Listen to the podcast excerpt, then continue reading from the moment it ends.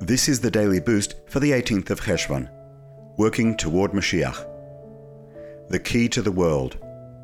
From Zohar Chodesh at the end of Noach, if even one Jew would do complete Shuvah, Mashiach would come in his generation.